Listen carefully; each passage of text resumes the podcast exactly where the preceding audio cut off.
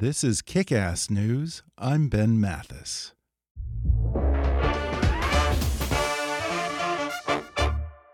No one compliments you when their paycheck's correct, but make one mistake and you risk alienating your entire workforce. Kronos makes sure your payroll is done right the first time, from punch to paycheck. With embedded checklists and simplified workflows, Kronos is your single source of truth. With Kronos, you get HR, payroll, talent, and timekeeping in one unified system, all with a proven implementation approach and simplified, transparent pricing. Learn more at kronos.com/payroll. Kronos, workforce innovation that works. And now, enjoy the show. Hi, I'm Ben Mathis. Welcome to Kick Ass News. By 2017, comedian Chelsea Handler had been hosting her popular late night show for a dozen years, first on E Network and then on Netflix, where her talk show Chelsea was one of the first digital forays into late night television. Then, in October of that year, Chelsea took her fans by surprise when she announced that she was walking away from her show to dedicate the next year to political activism and campaigning across the country for women and minority candidates for office. It was the culmination of a personal and political awakening that began with the disastrous 2016 election a year earlier and led her on a sometimes comical, sometimes painful journey of self discovery. Now, Chelsea talks about that experience and opens up like never before in a hilarious and deeply intimate memoir called Life Will Be the Death of Me, and You Too.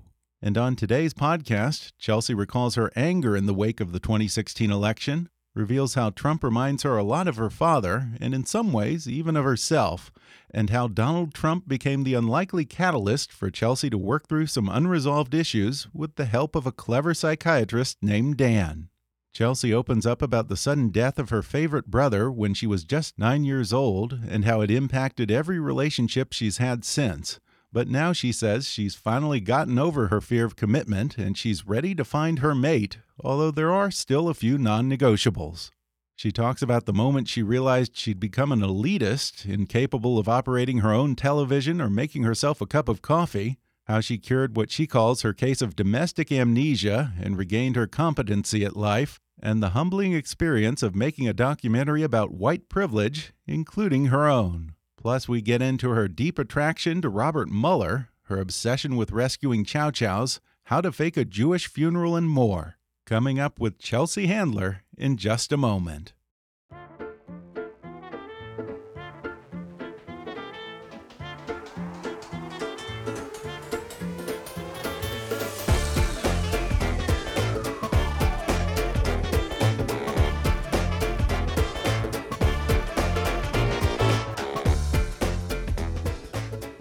Chelsea Handler is a writer, comedian, producer, TV host, activist, and the author of five consecutive New York Times bestsellers. She hosted the late night show Chelsea Lately on E Network from 2007 to 2014, released a documentary series Chelsea Does on Netflix in January 2016, and in 2016 and 2017, Handler hosted the talk show Chelsea on Netflix. Chelsea's got a documentary about white privilege coming out on Netflix later this year, and a brand new book just out titled Life Will Be the Death of Me, and You Too. Chelsea Handler, welcome to the podcast. Thank you for having me. Hi. Well, Chelsea, I don't think that I even realized until I read this book just how politically engaged you are. You spent all of 2018 campaigning all over the country for women and minority candidates. Uh, your documentaries for Netflix are covering some pretty interesting social topics. Did the 2016 election awaken something inside of you, or have you always been this political underneath? Uh, no, I had a major midlife identity crisis yeah. right after the election. It was spawned by the election for sure. I w- had like a very high level of outrage, and I wanted to rein it in. I just couldn't. Every day was a 10, and I was addicted to the news and Trump being removed from office, you know, anything. Yeah. And I realized that it was becoming, you know, I was toxic. I just I couldn't work. I couldn't focus on anything. All I wanted to do was read Twitter and watch the news. And that spin cycle that it become became um and maybe has always been. Anyway, I had a psychiatrist on my talk show, my last talk show at Netflix, and I had interviewed him on camera about child adolescent brain development. And after the election, I just realized like, okay, I'm I can't be like this. Like I felt like my life wasn't my own and I was so I felt like the world had become unhinged. And so for the first few sessions with the psychiatrist that I started to see personally, we talked about I bitched about Donald Trump. I just complained and paid somebody to let me complain about him and it felt great. I was like I'd pay you double to do this. Yeah, I think um, I think you said that he had you meditating and after your meditation sessions you would then vent about Trump. which seems like the opposite of zen, I would think. well, that's what therapy is though. You make two yeah. steps forward, three steps oh, back, oh, you know, you and then you're like, "Oh wait, you know, you you meditate with your psychiatrist, you have a great session, you think you're evolving as a human being and then you go downstairs and get in a screaming match match with the parking lot attendant. You know, it's a constant battle of like, what am I doing? And how was it after the 2016 election and processing all of the chaos of the Trump presidency? Were you depressed? Were you angry? I was the closest to depressed that I've ever felt. Mm -hmm. And I know a lot of people felt the same way and feel the same way. So there's a lot of solace in that.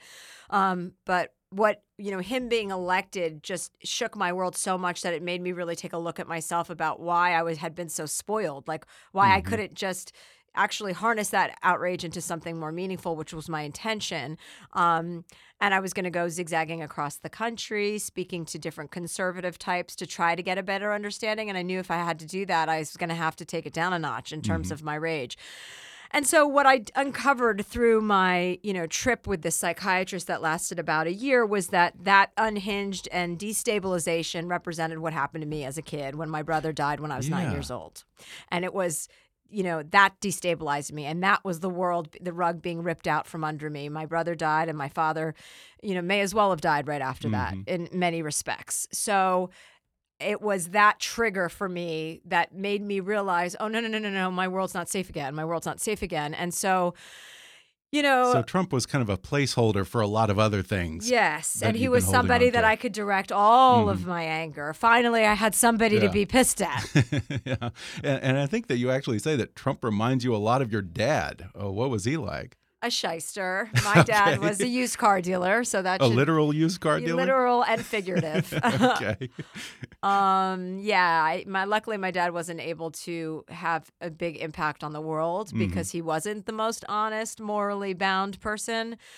Uh, I'm grateful for that too because it makes me moral and ethical, and I don't want to ever yeah. lie, cheat, or steal. You know. And my dad was kind of like he he'd get away with whatever he could get away with. Yeah.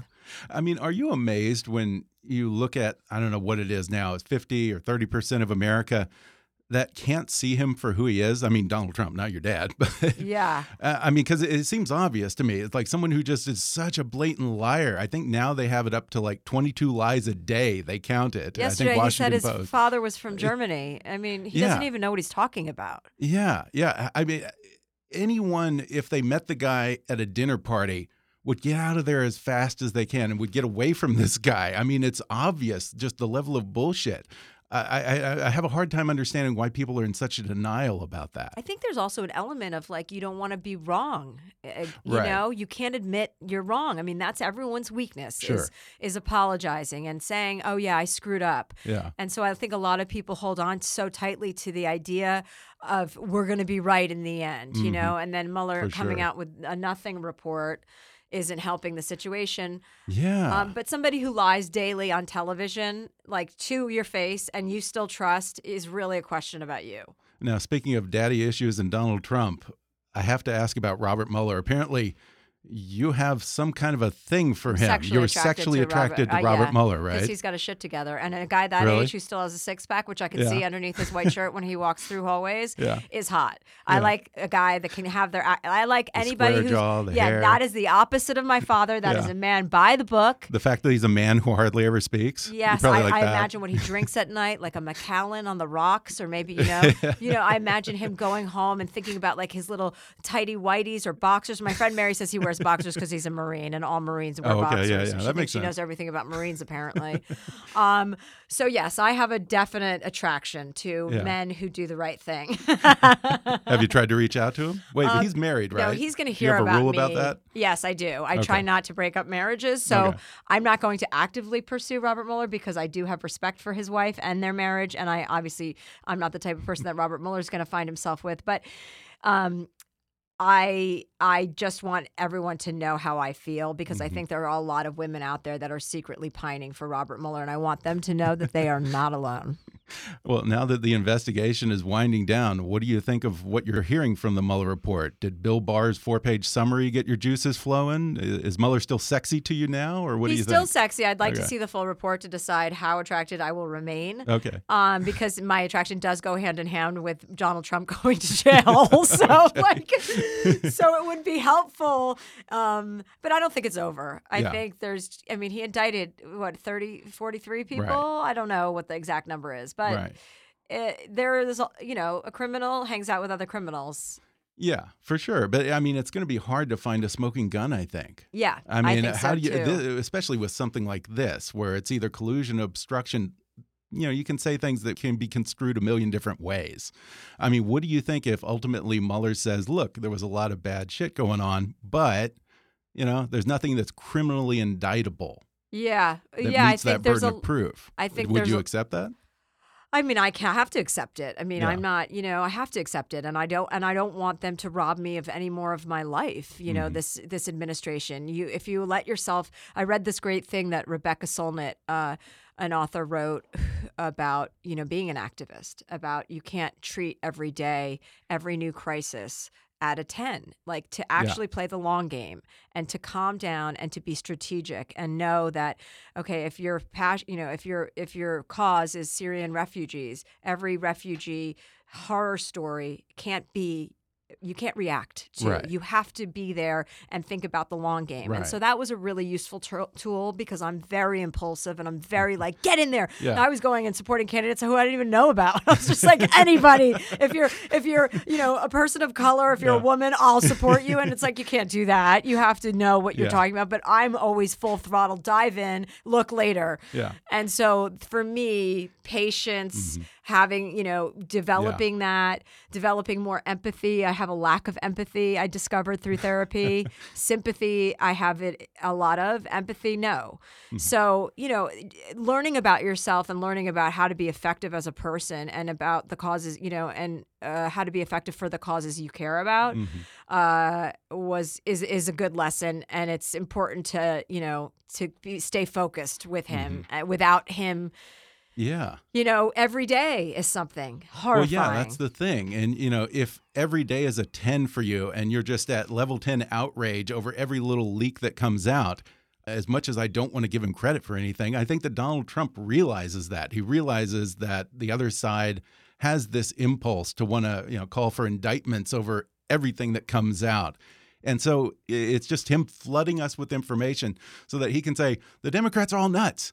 They're all Right. crazy. Everything's an emergency to them, and Yeah. everything is a crisis, and they want to indict me over anything that I do. If I go to the bathroom in the morning, they want to indict me.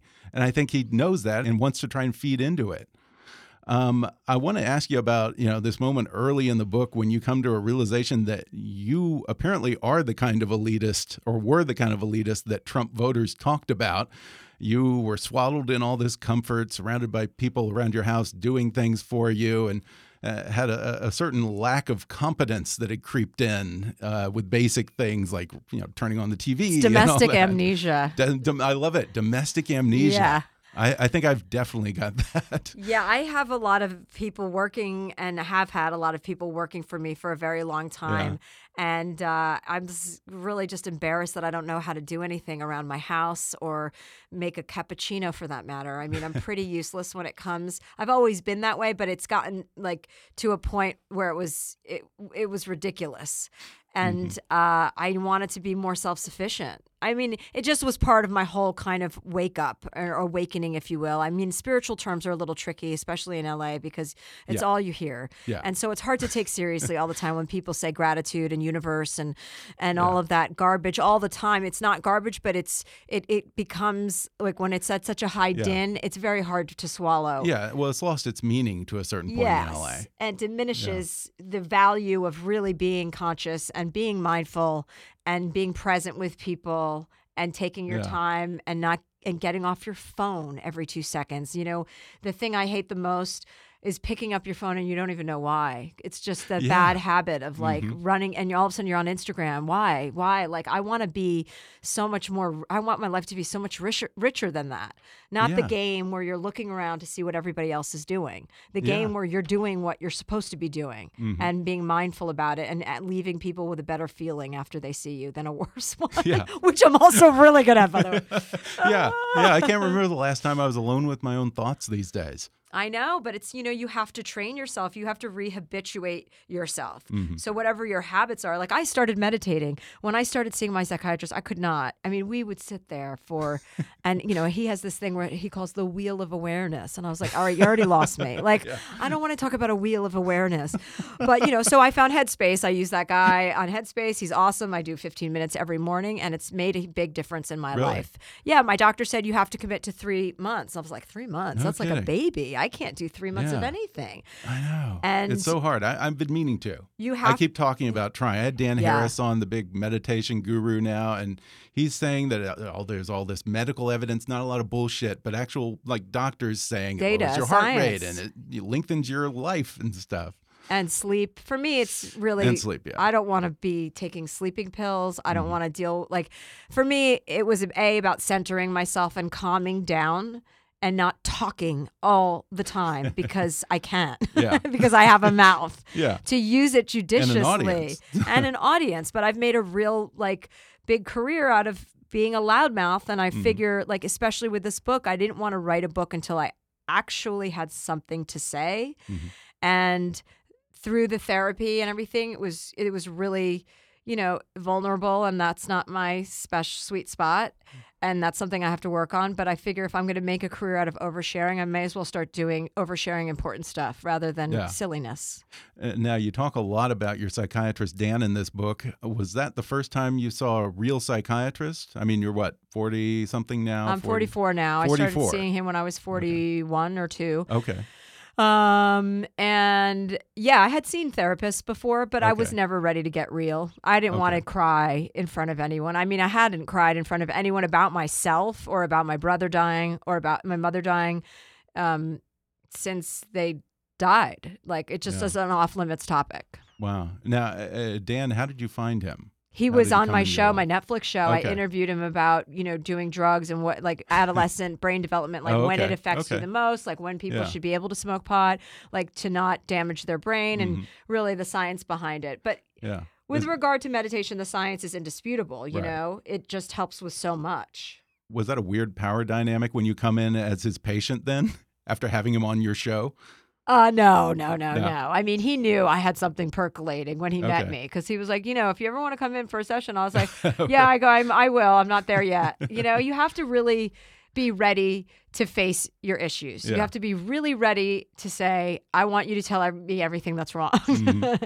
what are my issues? And please explain to me why I'm so stuck. Yeah. Now, he introduces you to something I've never heard of. I, I think it's called Enneagram? Yeah, Enneagram? Enneagram, yeah. You are an eight on the whatever we call it, an Enneagram spectrum or whatever. Uh, what does that say about you? It uh, says that I am a fixer. I'm a cleaner upper, which okay. is, is which is exactly what I am. I go in and I can fix anything and I can take care of any situation as long as it's not directly related to my own stuff. Okay. So I'm your best friend and I will, you know, I but I I I have a, a, integrity of honesty. I was having an integrity of honesty with the world. I was constantly telling everybody the truth, but I wasn't really telling myself any truth. You know what I mean? Mm-hmm. I just was in constant most motion. And I think an eight in this kind of philosophy and Enneagram, which is, by the way, backed up by tons of scientists and psychotherapists and psychiatrists, there's a whole community that really like are into it. Because at first I was like, is this astrology like adjacent? Back off.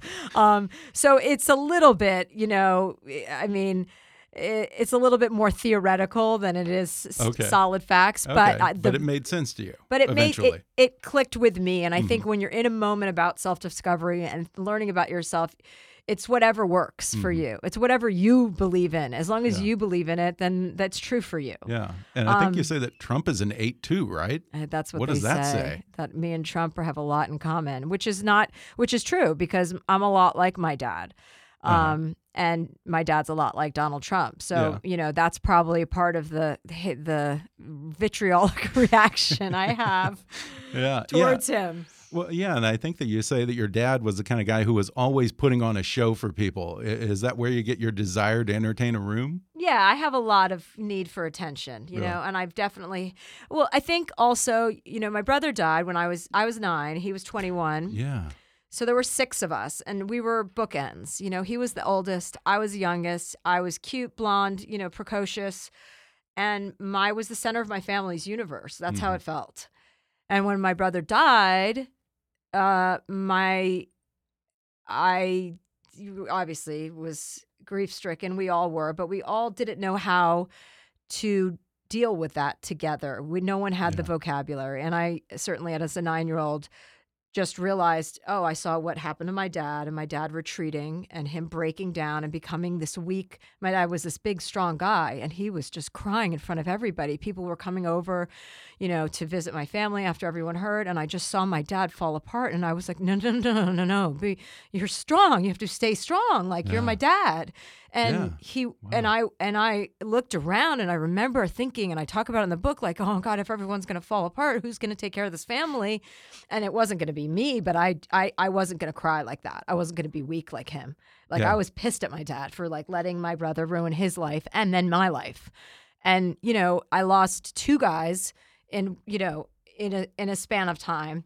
And my dad eventually he and I r- became close again when I became older, but the rejection from those two male figures who are the most important people in my life. You know, your brother is like a crush when you're a little girl. It's like your first boyfriend. Right, especially the uh, he was your oldest brother, yeah, right? I mean, the, he'd pick me up, he'd come up the stairs and throw yeah. me over his shoulders and he'd be like, "Make me dinner." And I'd go downstairs and make him a big bowl of cereal.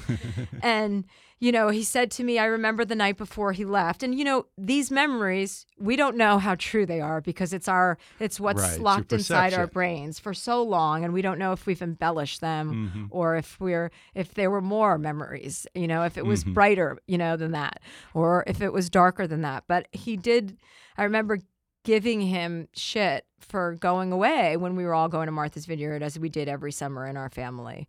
And, um, he was going on a hiking trip and I, you know, I remember saying, "Why are you going away? Why would you leave me?" You know, I was such a baby and he, I was his thing, his little plaything. And he's like, "I'm never leaving you." He's like, "I'm coming back. I'll be back in 2 weeks. Like I'm an adult. Sometimes people take vacations. It's going to be okay." You know, and he didn't come back. So yeah. That was wow. for my whole life.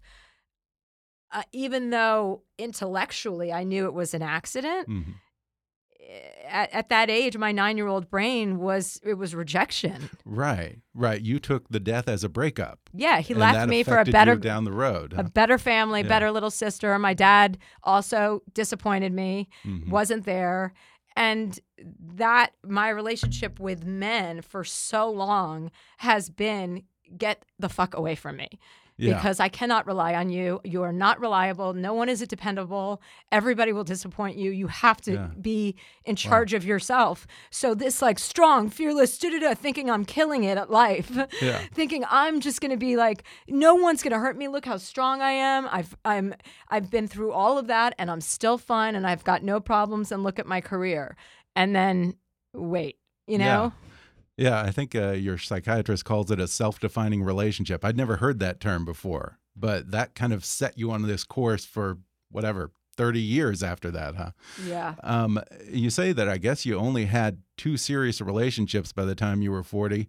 I guess relationships didn't really agree with you. I don't know if they do now. Are you interested in finding a mate yes. now? Really? I'm I'm You're interested in a, interested in like a long term relationship. Yes, I want to be in a relationship, and I thought for a really long time that admitting that was a sign of weakness, and or huh. you know I I thought girls who said "I want a boy, I need a boyfriend, I want to meet someone." Like Yeah. that always rubbed me the wrong way. It's like Mhm. be strong on your own. You're fine on your own. Yeah. And I've, you know, I, I, it was so hard for me to sit down and say to my doctor, I think I'm ready to be. I'm like, here's a sentence I thought Yeah. never thought would come out of my mouth. I think I'm ready to be in a relationship. And he said to me, Okay, I want to get you to a place where you can be in a relationship and know that if something happens and they die, you're going to be okay. hmm And I was like, no, no, no, no, no, no, nobody can die. Nobody can die. That can't happen again. No, no one dies. I can die. That's it. And he was like, when when I felt what, But that's not that realistic because you like older men, right? yeah, they're all dying. okay. No, now that I'm 44, I have to just slow, like lessen the margin between the Oh, yeah. age range because otherwise I'm going to be dating 70 year olds. So now I have to get back to my own age if anyone will have me. So I just couldn't admit that I wanted to be in a relationship, and I do want to be in a relationship now, mm. and I can admit it, and I understand that vulnerability is strength, and mm-hmm. being able to say that you want something is fine. It's not weak. It's strong. What do you look for in a guy now? Someone who can ski. They have to ski really, really well. Really? And they can't be a ski guide, but they have to be able to ski great. Okay. Because I ski with ski guides and I love it, but I would really like to share that time with somebody that I'm into. We're going to take a quick break, and then I'll be back with more with Chelsea Handler when we come back in just a minute.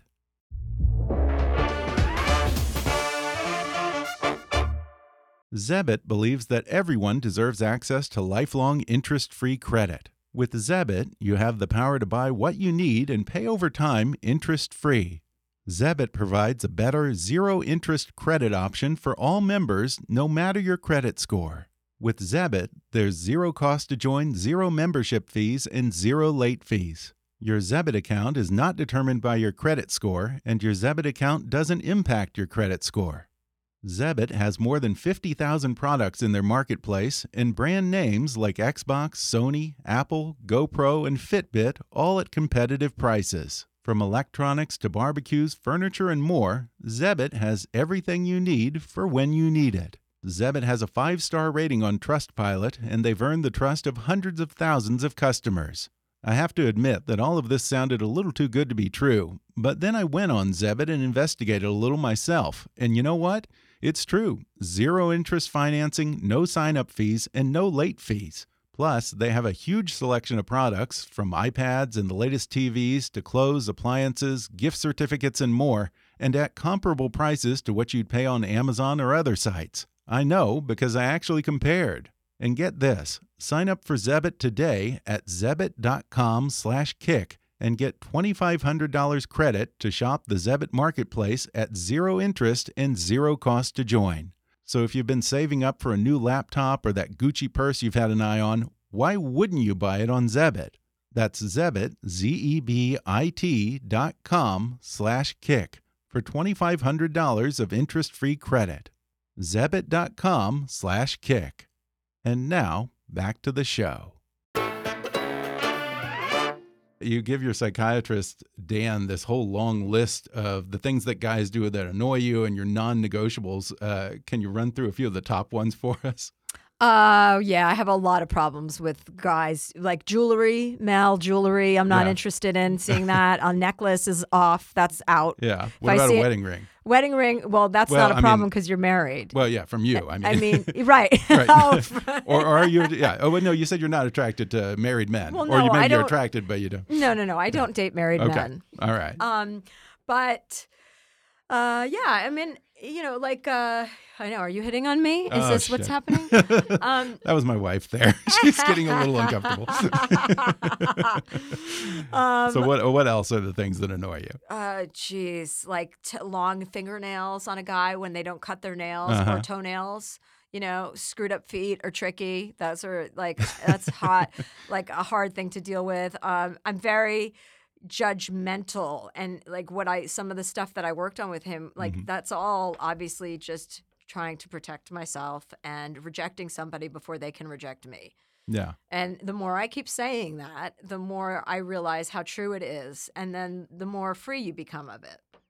Is it hard for you to kind of bottle that in when you see a guy who maybe you're interested in, but he has the long fingernails or something like oh, that. yeah, well then I'm uh, not how do you interested. control? No, oh, if you, I oh, that, oh, see that is a something, it's that's still a deal breaker. Okay. Yes, right. I mean we'll see. I mean, Okay. I, I we'll see what happens in the near future. I feel like I'm going to meet somebody soon because my energy's in the right place, and I feel so ready Yeah. to be like mature yeah. in a relationship, not a baby like I used to be. It would always be prove to me you love me and prove to me you're coming back. hmm I had like real reactions anytime any guy was going like getting on a plane or something, but I never Really? could speak it. I didn't understand it.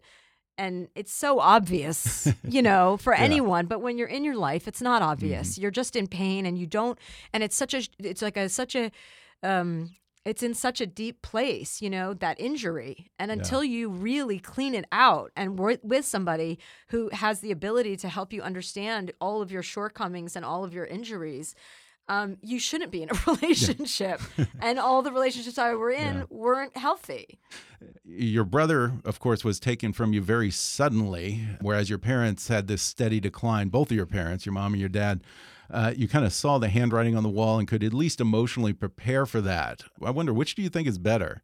The latter, where you have a chance to say goodbye and give everyone closure, but then, you know, they're also around for this whole long, agonizing process when you're at your most vulnerable and you're most undignified in some ways. I think it's, you know, for the person being, for the person losing someone they love, Mhm. for my experience was it's easier to be able to say goodbye. It's not, Mhm. for the person dying, it's not. Anyway, anyone wants to die, but having someone snatched out of your life with no warning is just not recoverable. Yeah. Now, later, your mom passed away from cancer. Her wish was to be buried with your brother, but it ends up in one of these farcical moments that's straight out of a sitcom. He's buried in a Jewish cemetery, and it turns out that she wasn't Jewish, and it leads into this whole ruse around the funeral. Can you tell that story? Yeah, so my dad was Jewish, my mom was Mormon, and I didn't know Mormon was a, what Mormon was because my mom went to temple with us, and my brothers and sisters were all about mitzvah and bar mitzvah as as was I. And my mom uh, would be on the bema, and she'd go up and she'd speak Hebrew, and she was like, you know, I thought she was Jewish. And then when he died, and you know, in a Jewish cemetery, you're not allowed to bury non-Jews Right. and my dad was buying a plot for my mom, him, and my brother. The rabbi goes, "Well, you can't put bury her there. She's not Jewish." And my dad, being the shyster that he was, was, "It's fine, it's fine." so when she did die, she had rediscovered her Mormonism. After my brother died, my mom got religious. I found out that she was Mormon at my brother's funeral. So I was like, great, more fucking great news. Um, and and then she had been going to church all the time. So she was, you know, she wore the linens and she was Mormon and we had people at our house all the time, missionaries. And so she we, was more Mormon than Jewish. at she was point. way more Mormon. And by the time she died, my dad's like, okay, well, just so you know, after he's walking out of the hospice room, you know, my brothers and sisters and I are all together with my mom. And he's like, uh, just so you, you know, we're going to have to have a Jewish funeral and just leaves. and my sister, who also w- converted to Mormonism, was like, mom's Mormon now. Like all of her friends are church friends. Yeah. Like they're all coming. And he's like, don't, he's like, yeah, but we've got to have a Jewish, we have to have a fake rabbi and a Jewish funeral and all the Mormons had and, to pretend and we like couldn't that, even like- make eye yeah. contact with anybody at the funeral because we were so embarrassed because everyone there was like, "What the fuck is this? Why is she having a Jewish funeral? She's at church every Sunday." So that's my family in a nutshell. Hot mess. That's unbelievable. And I want to say it was either uh, the day your mom died or the funeral was the day before you started your first show, Chelsea Lately. Was that the, that was the one for E, right? Uh, no, I had a is show that- called The? Chelsea Handler Show. Oh, right, The Chelsea first, Handler Show. and that turned into Chelsea lately. So Okay. yeah, I uh, was. I remember walking into the office my first day, and you know, I didn't know any of these guys that had been hired to do a show with me, and everyone was very scared because everyone knew my mom had passed away. But I, you know, walked in. I was like, it's. Everyone said, you know, you're meeting people for the first time, and they all were apologizing me, apologizing, giving me condolences or giving their condolences. And I remember going, "It's fine, it's fine. People die all the time. It's no big deal." Huh. And my friend who was in the office with me that day always says to me, she's like, at that moment, I was like, oh, this girl has so much pain. Like, she Mhm. can't even talk about death.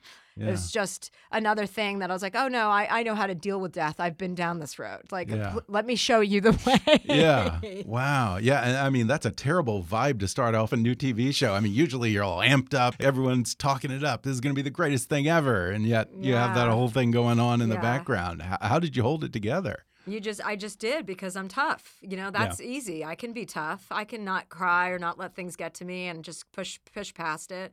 Um, so it was, it wasn't bad. You know, I was excited. My life was beginning. I, you know, fell in love shortly thereafter. Really, like f- for the first t- time in my adult life. And so, like, even though my, my mom died, it, I wasn't. I got to say goodbye to her, and that's all I cared Okay. about. You I got just wanted to say goodbye, and I showed mm-hmm. up for her, and I was with her, you know, night and day in the hospital.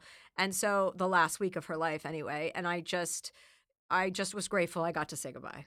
Now, you, I think, have had a regular series on and off for probably like a dozen years now until very recently. That kind of pace has to take a toll, and all the pressure of putting on a new show every night or every week and having this whole team around you, and so many people that are counting on you for their paycheck and their livelihood, and so many people looking out for you. Did you enjoy all of that? Yeah. Yeah. I Yeah. mean, it's, it's hard to not enjoy that. It's Okay. it's great. It's I don't I, I what I didn't enjoy was with the speed at which I did everything. You know, you get Really? successful and everyone throws a million things at you and you want to grab it all. And so I would do a book, I would do a stand up tour while I was doing five shows a week. I'd fly out every Thursday, come home every Sunday, just go, go, go, because I thought I was stronger than everybody and tougher than everybody, and I could just keep doing it. And the truth of the matter is, you burn out and you crash, and especially me, because I go at everything 110 miles an hour. And then I'm like, I'm not interested anymore. Yeah. Got it. Nailed that. Got it. Yeah. And so, what I don't like is the drama Mhm. behind the scenes and the cloying and and that kind of managing all those people. I I don't I didn't love dealing with that, and I think. And I don't have, I don't know that I'm that good at it, you mm-hmm. know, at managing so many people. They rely on you. They want you. Yeah. They want you. They want you to like them. They want, and and and there's a lot to, that goes along with it. It just wasn't my. It wasn't what I wanted to do for the rest of my life. And, and I think you talk about also kind of having a certain lack of control over your life when you have that many people around you doing everything and shuttling you here and there. And I think you said that you felt that you were being parented again. You kind yeah, of yeah. reverted back. it made me feel Yeah. so good to have something so stable and so Mhm. structured. Sure. Like even though it was a silly Chelsea lately, for instance, I mean that was the probably the longest one I did. eh, The structure was so good for me because I was able to have chaos inside the structure. I had to be somewhere every day. I had everybody looking after me. Mhm. People, you know, telling me what time to be somewhere. Everyone going, "Where is she?" Without me, nobody could.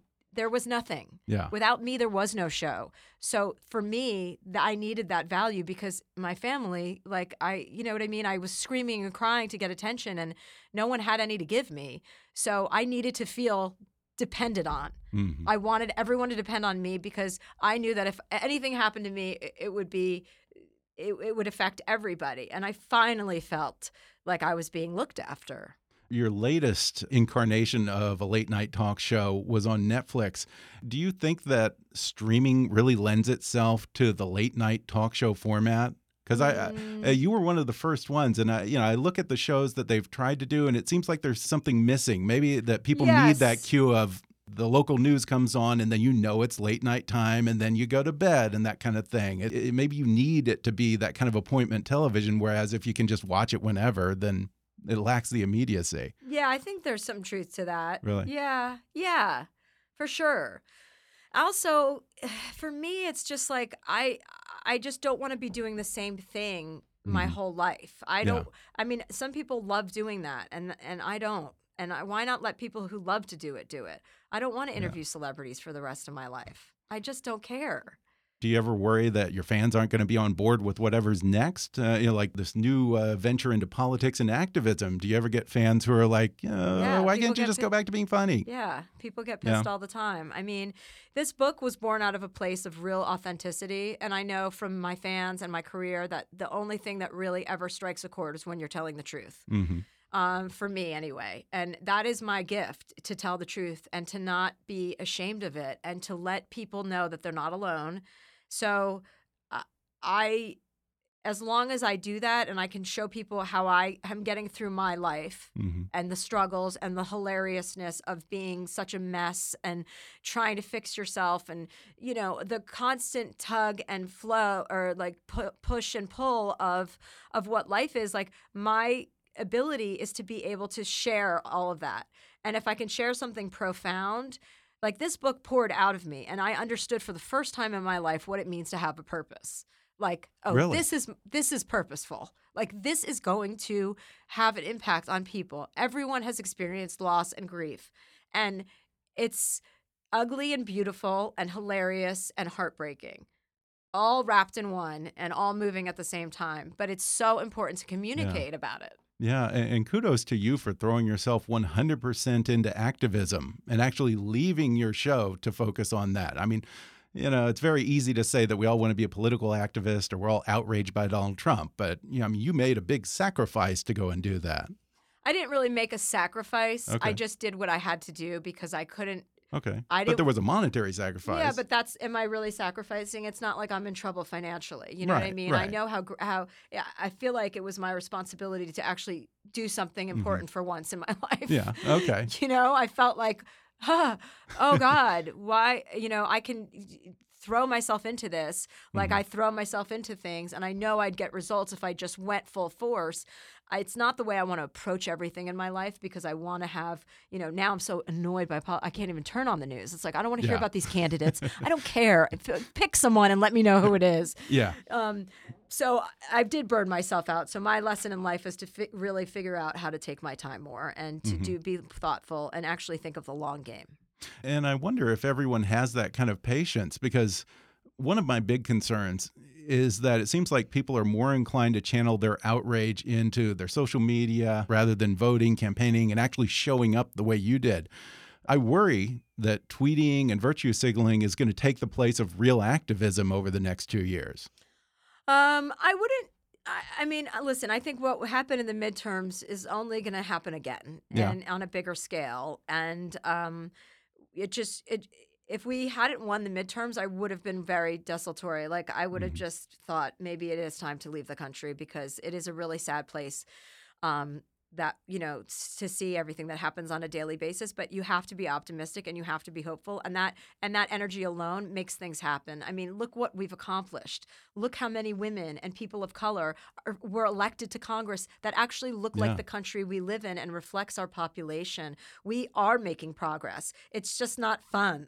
Yeah, it's hard work. right now it's not a fun dynamic. But Yeah. while all these bad things are happening there are beautiful wonderful optimistic things happening at the same exact time Speaking of that, right now, I guess you're working on a Netflix documentary that you talk about in the book uh, on white privilege that's coming out later this year.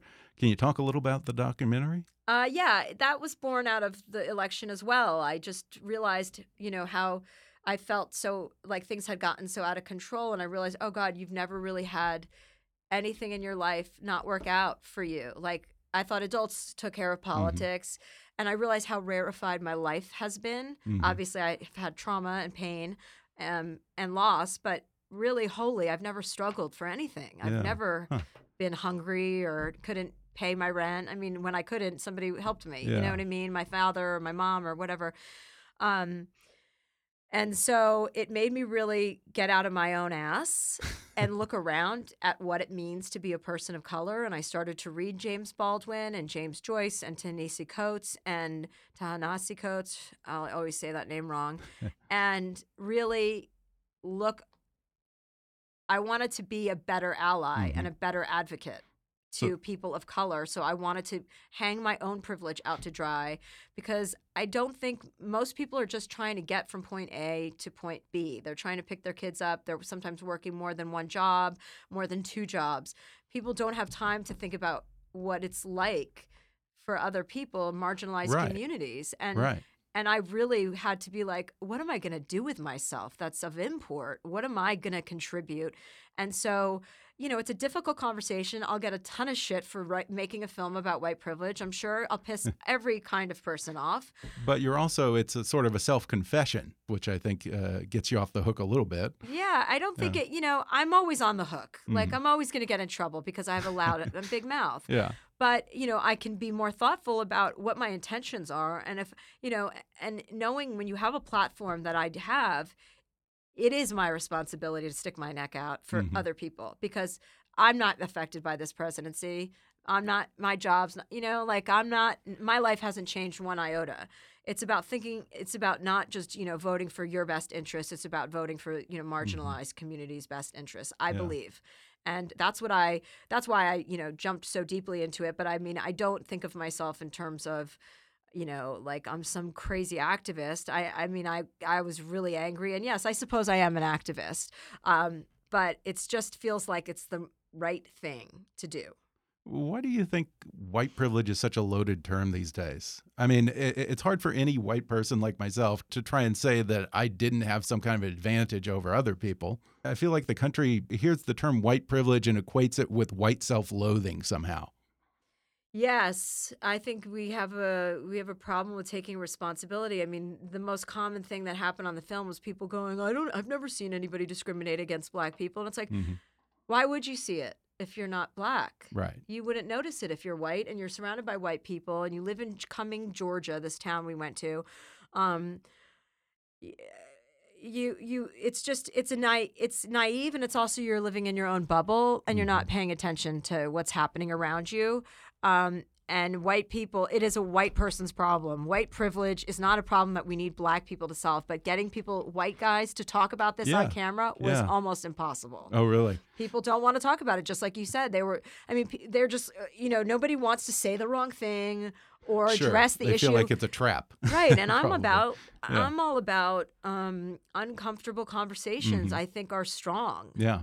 Absolutely. And it changes, you know, it's okay to screw up and say the wrong thing if you're trying to learn and admit your mistakes and and I'm open to learning all the time. So I thought it might be a good eye opener. And the film is pretty I visited an ex-boyfriend that I dated when I was in high oh, yeah? school. Yeah. Uh, who's black, who spent 14 years in jail. And his life, he had a full scholarship to UNLV and he got caught with marijuana. We got caught together he they let me go. He got arrested. Really? And then after that, once you're in the system, like his oh whole oh life ended because wow. of being caught with a dime bag. Wow, that's shocking. And my life was fine. Wow. And we were both there, that's white and black. Ironically, while you were filming this documentary, apparently you say that Netflix had to make you take a racial sensitivity course. What the hell did you do? I um I gra- I smacked a girl um on her butt like uh and I like as I like you know we hugged and then I I I just went like I do this I, am physically inappropriate all the time and I didn't even think yeah. that it was inappropriate. You I had no Joe idea. Biden, uh, yeah, exactly. and then I smelled her hair and kissed her on the back of the head. Yeah. Um, but she was it. It wasn't received in the way that I intended it. Yeah. And it, what I learned and it may sound silly to some people and horrifying to others like why am i grabbing women's asses but i did it in a like a, to me it was like a sisterhood thing like that's you know like you're a girl i'm a girl we're sisters right you that, go girl i do that to everybody and what I learned is that first of all, stop doing that to people. and it's not about your intention. It's about how it's received. It doesn't mm-hmm. matter what your intention was. I mean, yes, it matters to a degree, but really all that matters is how somebody feels. Mm-hmm. And if somebody feels violated, then you need to like then, then that's then that's what yeah. you have to respect. And yeah. so I spoke to her and I apologized. And then after Netflix put me in a racial sensitivity training class. I've got to ask you then about the Joe Biden thing. Does he get a pass for that? And also, just because you've been campaigning for women and minorities and said, you know, I'm kind of over all these old white men candidates. Uh, yeah, I'm think? not really thrilled with anyone in their 70s running for president. Yeah. Like, I think that's really gross. Like, stop. It's not, we don't need a 70 year old president. We need somebody, you know, I think there should be, you know, term limits and age caps because uh, you know some of these guys don't even know what the hell they're talking about.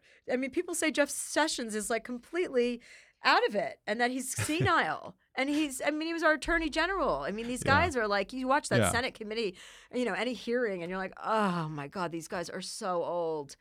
Uh, I Yeah. think that when You're women not getting people at their best. yeah, no. I think that when women, uh, I think that when women come out with stories about a man playing with your hair and kissing you on the back of head, uh, the back of the head, and mm, they become public about that, it really diminishes Mhm. victims of sexual assaults Yeah. and people who have been assaulted and trapped in a bedroom and and uh, trapped in a hotel room and beaten. Okay, you know, Right. Let's right. get serious about this. yeah. And somebody smelling your hair and being weird, old, yeah, whatever. Old guys, more Weird reason. old men yeah, do things. Yeah, not that there's an excuse for that. You don't Right. want people to feel uncomfortable. Absolutely not. But let's be honest about what that is. Yeah. Yeah. Uh, I mean, I hate to say it, but is it possible that you wouldn't have undergone this whole transformation and become a political activist if it hadn't been for Donald Trump getting elected? In some ways, do you think you owe him a little bit of a debt? Yeah, I owe that whole vampire family some debt. I mean, the Trumps definitely. I mean, it's a kinder. It's going to be a kinder, softer world because of Mhm. them. Yeah. You know what I mean? The reaction to them is be, people being kinder to each other. I know I've been kinder to people since this election because you just got to find that you want to reach out to people and you want to Mhm. commiserate with them and you want to also just it, it's a real it was a real reality check for so many people and I know I'm not the only person who had this reaction. Yeah. Yeah. I, I think a lot of people are faced with a choice. Do you want to be part of the world or do you not? Do you want to isolate yourself and have a very small world or do you want to have a big world and be open and connect? Yeah. Um, is it true that you faked having polio as a kid? Uh yeah, not for long. I mean, it was just a morning. I did a lot of stuff to get attention or to get out of going to school because I hated school. Uh huh. And so my parents were pretty like, you know, loosey goosey with stuff. They didn't really ever check on things. So, but one, uh, my mom, yeah, one day I didn't want to go take a test or something. And I said I couldn't move my legs. that was the best thing. I was like, I, I can't just keep faking sick. I have to come up with a new one. So I was like, I can't move my legs. And my mom's like, oh, come on, really? I'm like, mom, they won't move. And she goes, you know what? We're going to, they took me to the hospital and they poked me and prodded my legs with these needles. And I remember the doctor like closed the shade and said to my mom, you need to take her to see a psychiatrist.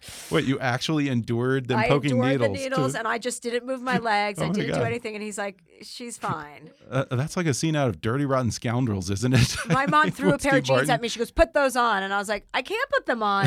I can't move my legs. You really Don't trick me." didn't you? yeah, totally. I was terrible as a child. I was terrible. Ugh. By the way, how are the Chow Chows? Oh, thank you for asking. They're both Bert and Bernice, my doggies. They are uh, they're they're they're home. They're home? great. Okay, They don't good. love me as much as I love them, but whatever. I guess I deserve that. Yeah, in the book, I think you said that they had to go through dog training like two or three times, right? Yeah, they went for an extended period of time and then came They back even graduate. worse. So I won't Oh, mention really? that dog trainer. No, but Yeah, I've never But- heard of a dog getting held back in dog school. Yeah, exactly. For six weeks at a time. I was Yeah. like, "Are are you keeping my dogs? Just tell me. um, no, they prefer my cleaning lady much more than me. She had to retrain them. She feeds them. She yeah, and so Bert, my number one, I love this dog so much because of his body type because he's overweight and I love Yeah. that. But he uh, he wants my bell. He follows her from room to room, and the only time I can be with him is when she leaves. he gets depressed. He has to sit by the door for 45 minutes every day when she leaves at four. And then slowly throughout the night, he'll start to meander towards me. But it is a dog Yeah. I'll bet. And, and I think that you said that this was the true test of your competency over the past year. yes. And, you know, right. gradually learning to do things for yourself. You picked up dog poop, you walk the dogs, Yeah. you feed the dogs. Well, I don't walk them. No, let's Oh, not get carried No. away. Okay. No, but I have picked up dog. yeah, you're not a martyr. No, no, no, no, no, no. I can't go for a walk. this has been so much fun, Chelsea. Again, Chelsea Handler's book is called Life Will Be the Death of Me, and you too. Chelsea was a blast. Thanks for Thanks, talking with me.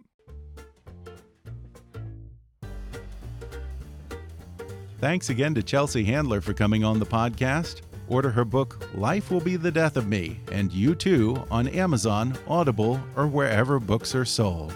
To keep up with Chelsea, you can visit her website at chelseahandler.com or follow her on Twitter at, at chelseahandler. Whatever struggles you're facing, from depression and anxiety to trauma and grief, BetterHelp can connect you with a professional counselor in a safe and private online environment. It's so convenient, you can schedule secure video or phone sessions, as well as chat or text with your therapist. And anything you share is completely confidential. Best of all, it's a truly affordable option. Kickass News listeners can even get 10% off your first month with the discount code KICK. So why not get started? Simply go to betterhelp.com/kick and fill out a questionnaire to get matched with a counselor you'll love today. Be sure to subscribe to Kickass News on Apple Podcasts if you haven't already, and if you like what you're hearing, then rate and review us while you're there. Five star reviews are the easiest way for new listeners to find us. Don't forget to like us on Facebook and follow us on Twitter at, at KickassNewsPod. And feel free to email me with your thoughts, questions, and suggestions at comments at kickassnews.com. Until next time, I'm Ben Mathis, and thanks for listening to Kickass News.